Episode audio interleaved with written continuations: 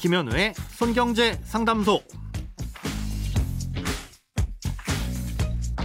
새는 돈 맞고 숨은 돈 찾아드립니다. 손경제 상담소 김현우입니다.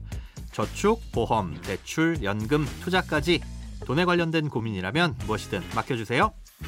오직 당신만을 위한 맞춤 상담. 먼저 오늘 사연 만나봅니다.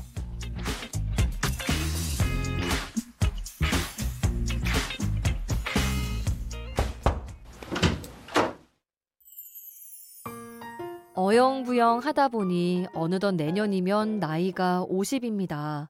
100세 시대니까 아직 젊은 나이겠지만 사실 그래서 더 걱정이 되네요. 정년이 늘어나지 않는다면 앞으로 길어야 10년 뒤엔 직장을 그만두게 될 텐데 애들 키우느라 노후 준비도 따로 한 게 없어서 남은 10년 동안이라도 바짝 모아야 합니다. 나중엔 아무리 어려워도 애들한텐 절대 손 벌리고 싶지는 않은데 그나마 다행인 건 빚이 없다는 겁니다. 나름 고민 끝에 연금저축과 IRP를 최대로 넣어볼까 하는데 어떻게 생각하시는지 조언 부탁드립니다. 어, 연금저축과 IRP를 최대로 넣으신다는 게 연간 세액공제를 받을 수 있는 최대 한도인 700만 원까지 내시겠다는 건지 아니면 이 저축을 하실 수 있는 금액의 최대치를 전부 넣으신다는 건지는 정확히 모르겠지만 예, 어떤 경우든 제 의견을 드리자면 저는 반대입니다. 왜냐하면 다른 저축이 없으시다는 게 가장 큰 이유입니다.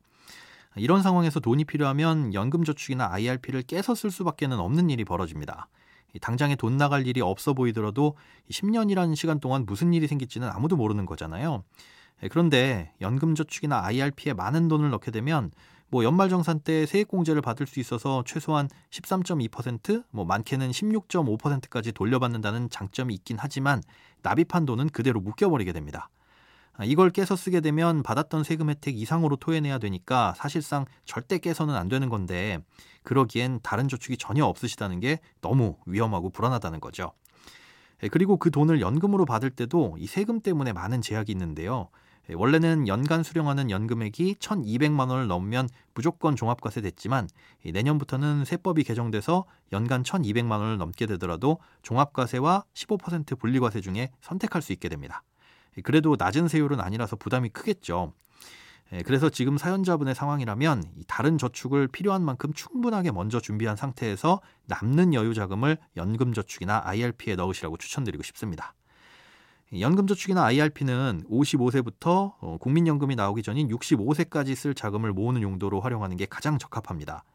노후 준비라는 걸 단순하게 보자면 소득이 줄어들거나 끊기는 상황에서 최소한 생활비만큼은 부족하지 않도록 대비하는 거라고 할 수 있잖아요. 그렇다면 쓰게 될 생활비는 얼마고 또 줄어드는 소득은 얼마인지 구체적으로 따져보는 일이 먼저인데요. 60세에 아, 정년 퇴직을 하신 이후에 국민연금을 받게 되실 65세까지 이 5년간 무소득 기간을 대비할 수 있는 방법을 먼저 찾아보자면 첫 번째로 퇴직금이 있습니다. 퇴직금을 받았을 때 한 번에 일시금으로 쓰지 않고 10년 동안 나눠서 연금으로 받게 되면 퇴직소득세를 30%나 깎아주기 때문에 가급적이면 60세부터 70세까지 10년 동안 활용하시는 게 좋습니다. 그런데 이렇게 긴 기간으로 나눠 받으면 매월 소득이 좀 부족할 수 있겠죠.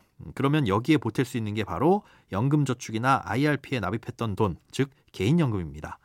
아, 이건 55세부터 받을 수 있으니까 정년 전이라고 하더라도 55세가 되면 개인연금은 미리 받아서 정년까지 5년 동안은 이 아, 돈을 모으면서 현금 유동성을 좀 확보해 두시고요. 60세에 퇴직하고 나서부터는 퇴직연금과 함께 수령하시다가 65세가 되면 개인연금은 끝나게 되고 그때부터는 국민연금과 퇴직연금을 함께 수령하게 되는 거죠.